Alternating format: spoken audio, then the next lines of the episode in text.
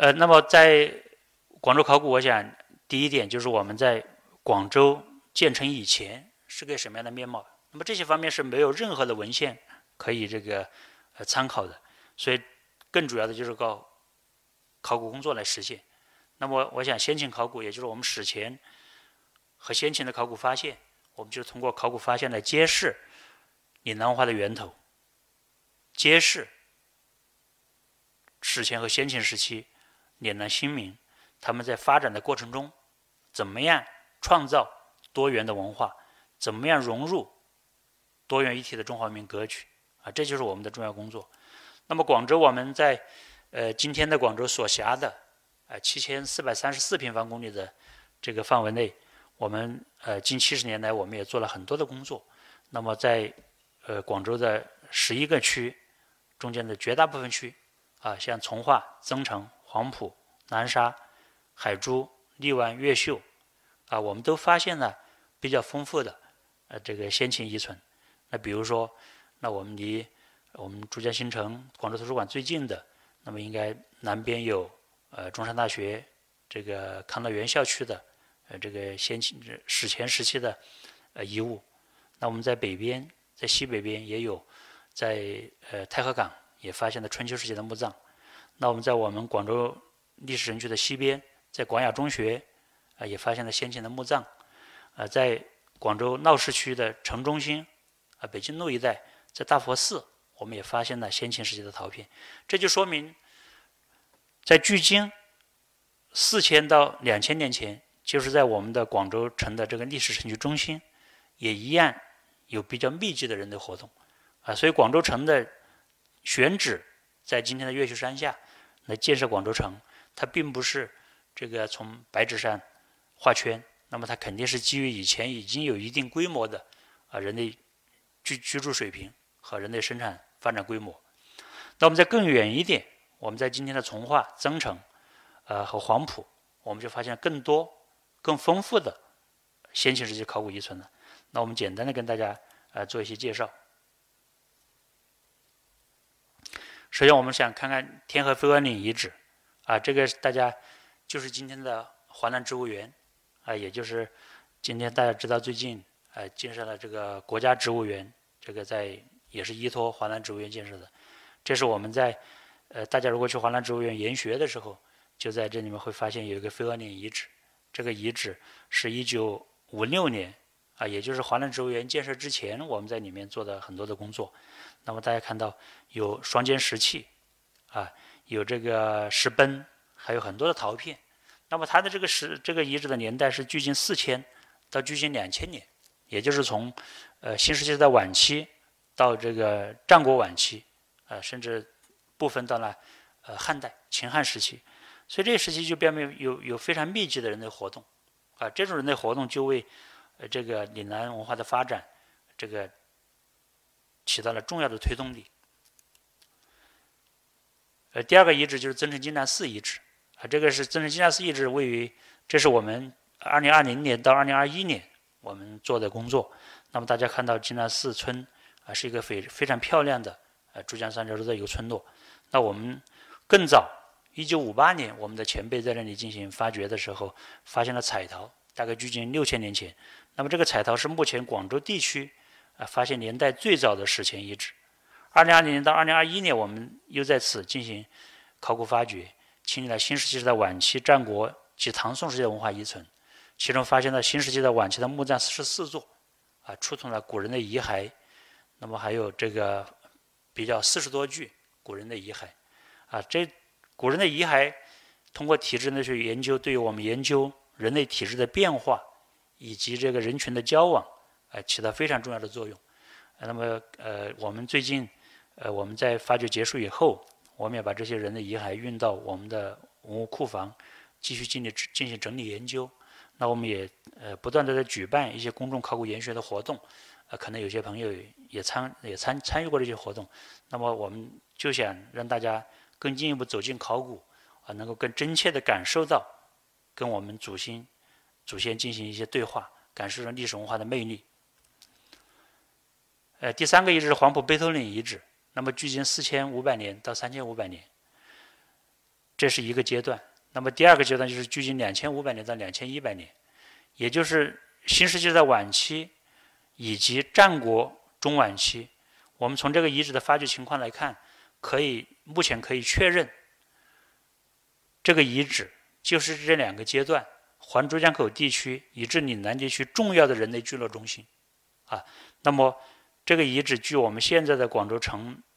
北京路一带大概是七十公里，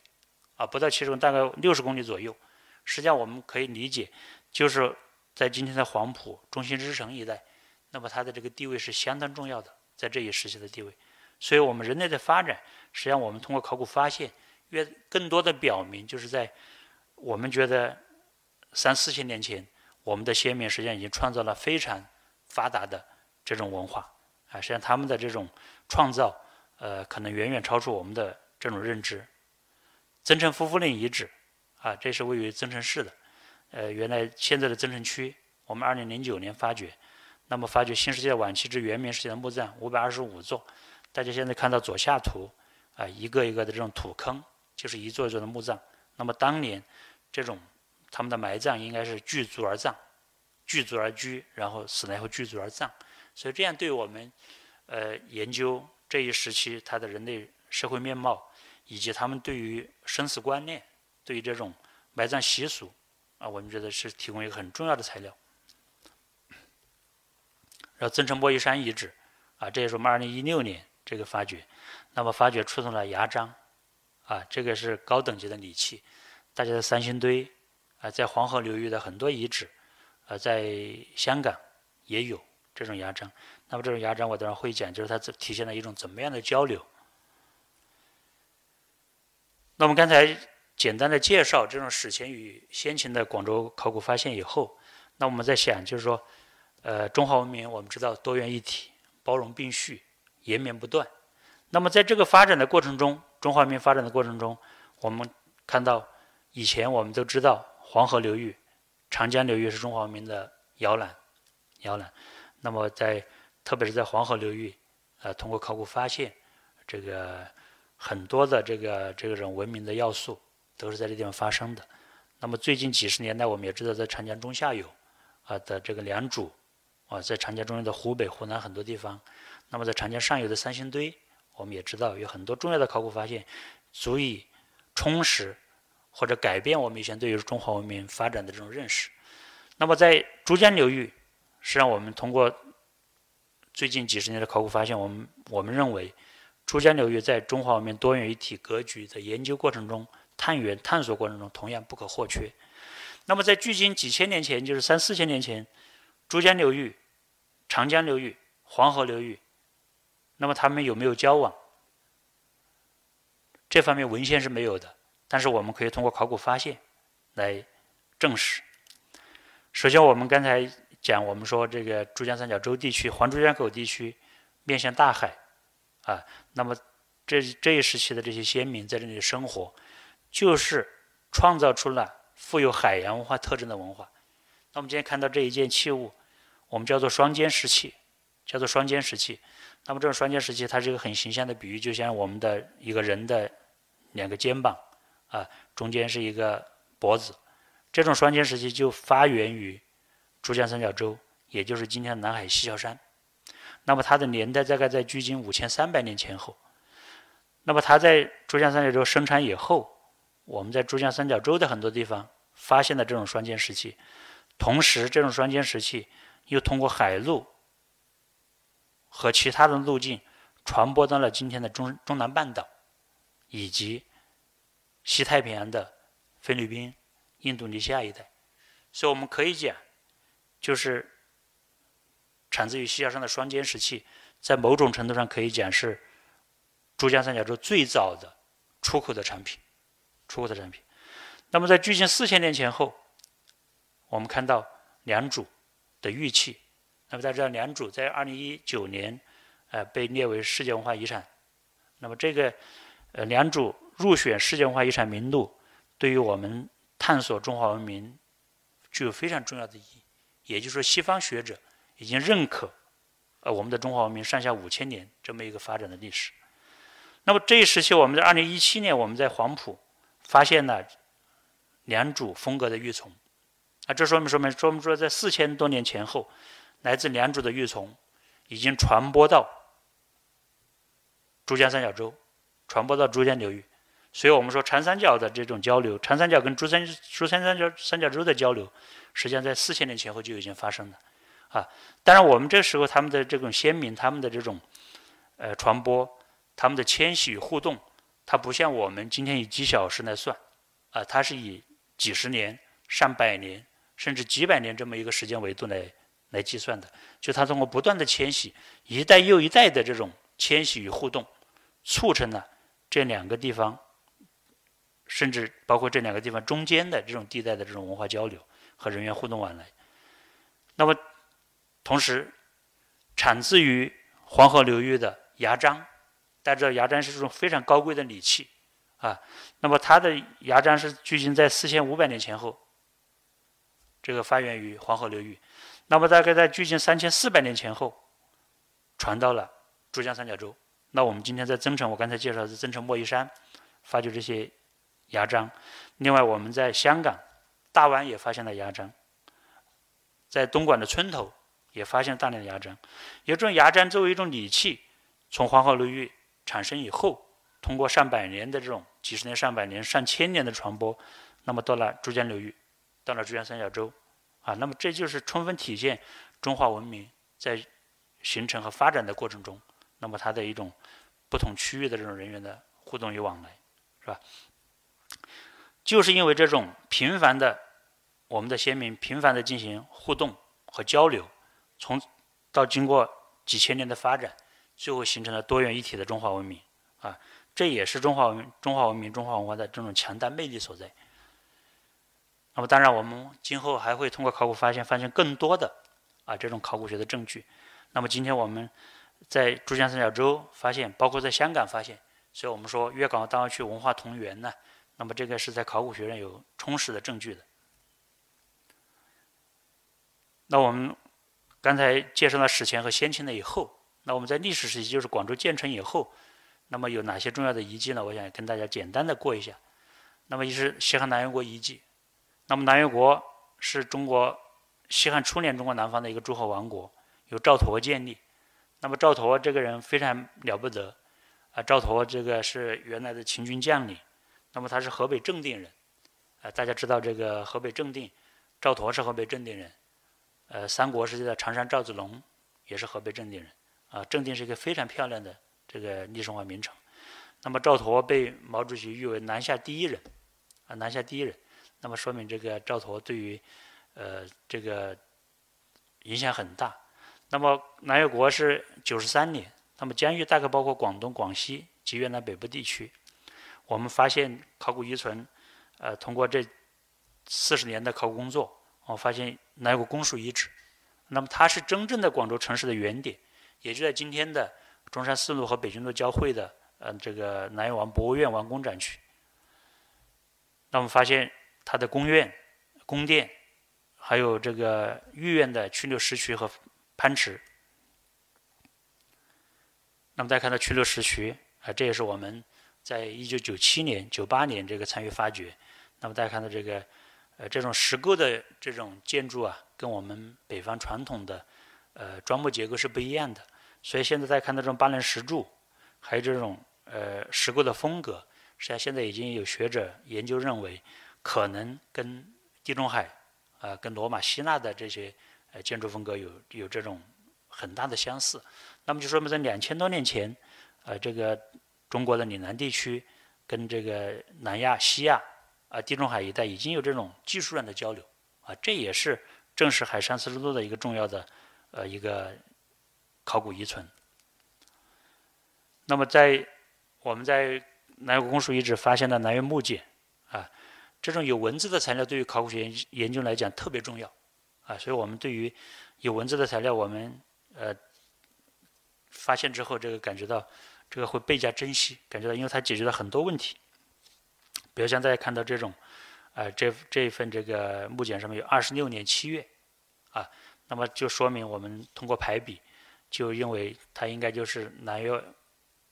国第一代南越王赵佗在位的时候，那么他的年号，啊，那么对照这个实际的年号应该是公元前一百七十八年。那么有了这个确切的纪年以后，我们就感觉到通过考古跟历史的场景更加近了，啊，更近了。那么里面还有很多的名字：舍人、公主、左北郎、陛下、守院、南海、潘禺人、潘池，啊，这些名字对于这种是同样是一个很宝贵的地名文化遗产。那我们再讲以前我们所熟熟知的这个秦砖汉瓦，啊，我们一般都是在中原地区哎才能感受到，在长安、在洛阳才能感受到。但是我们在两千多年前南越国时期，秦砖这个砖瓦技术同样达到了非常高的水准。大家看到左下角这两张图片是这个南越公署一处大方砖，大方砖最大的边长九十五厘米，是全国发现最大的方砖，而且这种方砖的烧造技术特别特别难。我们后来在在呃做过实验啊，一直没有成功的烧造啊，所以这充分体现就是两千多年南越国的这个建筑技术已经到了很非常高的水准。那么看到还有很多装饰性的，包括熊式的空心砖踏座啊，大家看到这种它都极具美感，还有万岁的瓦当啊。那么还有这种石青釉的铜瓦，这种釉料通过科学的检测，它来自于南亚，那么也不是我们。本土的这种釉料，所以它实际上也体现了这种海上丝绒的技术交流。那么还有这种日常的陶器啊，像这种陶五连冠啊，是具有岭南南越特色的这种器物啊。那么还有呃其他的一些生活陶器瓮、鼎，嗯，还有打水的这个铁铁连罐啊，都充满了生活的气息。那么还有一些植物的果核啊，这个。大家知道岭南地区这个物产丰富，那我们在南越公署遗址发现了目前世界上最早的冬瓜子，啊，也就是大家看到的中间最上面这一张，啊，那么在在粤菜，呃，冬瓜盅，啊，是一个非常有名的这个呃特色菜，所以说冬瓜子在南越公署遗址发现，那么还有很多的杨梅，啊，还有这个呃乌兰，啊，荔枝，啊，山鸡枞。实际上都是跟我们现在很多的这个这个植物差不多，没有太多的差别。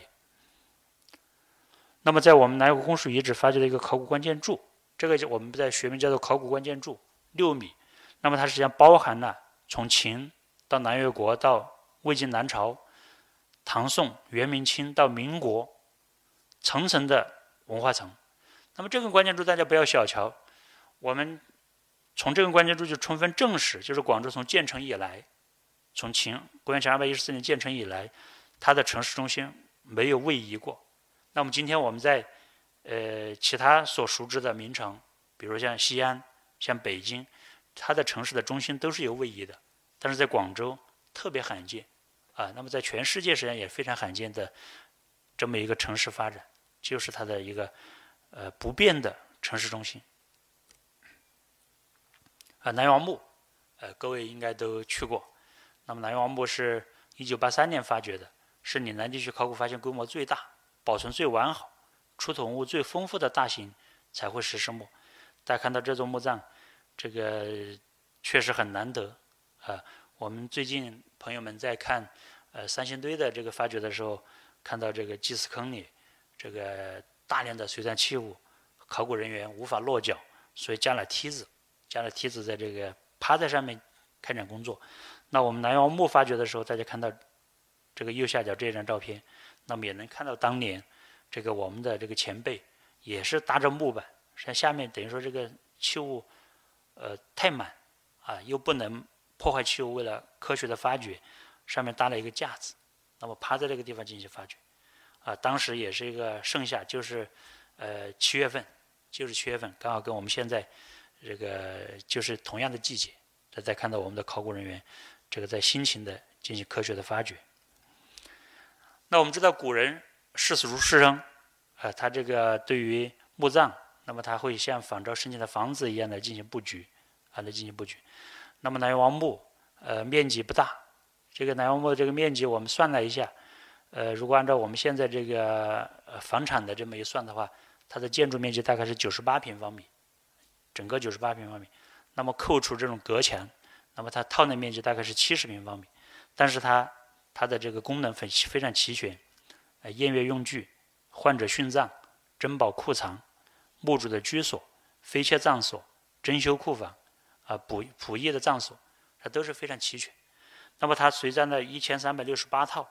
一万一千三百九十二件，就是没有被被盗扰啊，这个是特别难得。所以我们在考古发掘过程中，对于这种呃保存完整的，那么它提供了很多的历史信息，对我们研究这个呃古代历史，所以这个是非常难。那么南越王墓，我想呃既是广州人民的瑰宝，那么也是中国人民的瑰宝啊，也是全世界人类的实验这这种非常重要的文化遗产。那么我们。朋友们应该都去过啊，所以我不做不做多的介绍。那么仅仅放几张图片啊，丝缕玉衣、玉带钩、龙凤重环玉佩、玉盒，同志们高足玉杯，这种玉器啊，这一批的玉器，实际上就是见证呃中国玉文化的这个一个达到了一个巅峰啊，这这是呃中国玉文化一个典型的代表。那么还有其他的一些铜器啊，包括这件铜鼎上面有“番禺”二字，是吧？那么也是，实际上是广州最早的这个地名啊，这个名字番禺，那也是一个见证。那么在南王墓随葬的一千三百多件套的这些文物里面，那么像玉脚杯和这个铜屏风构件，那么是国家文物局首批禁止出境展览的文物啊，所以这个是不能够出境外展览，所以大家只能在在这个呃国内看到这些这个呃。文物珍品，那么足见它的珍贵。那么目前，国家文物局已经公布了大概不到不到两百件套啊。那么其中南岳王墓就有两件啊，这个也是特别特别珍贵的。啊，南岳王墓沟水闸遗址，大家在北京路、呃西湖路、呃惠福路去呃呃这个休闲，呃这个逛美食街的时候，可以在光明广场可以看到。那么它是目前世界上考古年发现年代最早、规模最大、保存最完整的木构水闸遗存，啊，这个也很也很难得。那么它实际上是为我们研究南越国的都城的范围，以及研究两千多年前番禺城怎么样去建造水利工程，啊，提供的重要的实物材料。那么实际上我们后来在呃在南沙、在番禺很多地方，我们发现的水闸呀，它的原理几乎是一一模一样的。它只不过是这个材料发生了变化，所以这个对我们来讲也是很重要的。这个呃，就是我们可以感叹我们的先民在这个治水、呃水利建造就是他的智慧。南汉国，那么南汉国是唐宋之间五代十国，呃中国南方的一个封建地方政权，也是以广州为都城，啊，五十五年，它的疆域跟南越国差不多，呃差不多大小。那我们在南越国公署遗址。在南南越国的公署这个堆积上方大概两米的位置，发现南汉国的宫殿和御苑。也就是说，这两个地方政权相隔了一千年，但是他们把这个宫殿和御苑建在同一个位置，啊，这也是十分罕见的。这个也是呃广州城我们在研究广州城市发展史上特别特别注意的一个地方。那么在南越国，实际上关于南汉国五十五年，大家也别小瞧。这个时间短，实际上在这个还是做了很多事情。那么在因为南汉国以前的历史呃文献更少，那么在新五代史和旧五代史里面，呃这个欧阳修等大家在撰写这个呃新五代史的时候是描绘南汉国的宫殿，呃是这个玉堂珠殿，啊就是这个宫殿非常的巍峨，而且这个南汉国的时候，呃广建离宫别院，啊除了这个建宫殿以外。又在这个广州城的周边，呃，建了很多的这个别院啊，离宫。那么又广建寺庙，啊，这个东西南北各建其寺，啊，就是这个因为南汉的这个统治者信佛，那么他们建的时候，那现在我们通过最近几年的考古发掘，也不断的有新的发现，啊，比如说像我们现在，呃，这个我单位所在的小古围广州大学城，那么曾经他就发现了这个，呃，除了我后后来会讲南二陵以外。那么还有昌华苑，那新五代史还描绘，呃，南汉国的宫殿、玉堂珠殿以外，还描绘它的这个排水沟里都布满铺满了珍珠，啊，但珍珠这种东西不不容易保存，但是我们能够通过刚才我们看到的这种宫殿，它的这种建筑基础以及出土的，大家看到寿面瓦当、双峰瓦当，还有这种龙首形螭吻，啊，可以能够部分的想象，呃，南汉国宫殿的巍峨。那么南汉宫殿是在中山四路和北京路一带。那么南汉的这个王陵，南汉这个立三十五主，三十五主。那么后面这个最后一主刘昶，他是投降北宋以后，呃，据说是归葬韶州，也就是韶关，我们今天还没有找着。那么另外有一个是这个山地，被他弟弟杀了，这个这个刘斌被杀了，他也没有陵墓。那么另外三个呢，我们现在已经被发掘出来。南汉的德陵，也就是南汉开国者刘岩的哥哥，啊，刘隐之墓，就在今天的广州大学城。这个是二零零三到二零零四年，我们在配合广州大学城建设过程中发现的。大家看到这个墓被严重盗扰，但是在墓前的这个有器物箱一百九十件这个青瓷罐和八十二件这个釉陶罐，整整齐齐的铺列，啊，这就是一种祭奠的这种这种习俗，啊，这个也是远远超出我们原来的。预想，德陵、康陵，就是南汉高祖刘岩之墓，这个是开南汉的开国者。那么刘岩这个康陵也是我们在大学城的建设过程中发现，啊，这个墓也是被多次盗扰，至少七个盗洞，啊，七个盗洞。那么在屈大均他的这个笔记里面是描绘了这个当时他进去了康陵的墓室，啊，也有比较多的描绘。那么康陵被盗扰，但是很幸运的是，我们在发现的这个，大家看到右边有很多的象神水果，香蕉、碧琪、慈菇、马蹄、鸡心柿，啊，这都是岭南佳果。所以我们想，就是一千多年前呢，这个呃皇帝，这个地方政权的皇帝跟我们吃的基本上也差不多，差不多。所以就是这个岭南佳果的这个历史，它也属于这个饮食文化的这个这个一部分，所以我们觉得它特别重要。那么。康陵里面最重要出出土这一方哀辞文碑，一千零六十二个字，一千六十，那么它里面写的康陵，然后写为大有十五年，这就为我们确认这座是康陵提供了非常极其重要的第一手材料，所以我们由此另外能够确认另外一座德陵，啊，这也是我们确认二陵的这个位置。那么第三座昭陵，昭陵是一九五四年啊发掘的，那么它今天在今天的六号线的黄陂站的附近。啊，这个因为发掘的比较早，所以这个当时没有，呃，没有保存下来，没有保存下来。这个，但是它的这个出土文物都在，呃，广东省博物馆，啊，那我们在南海人博物馆也可以看到一部分。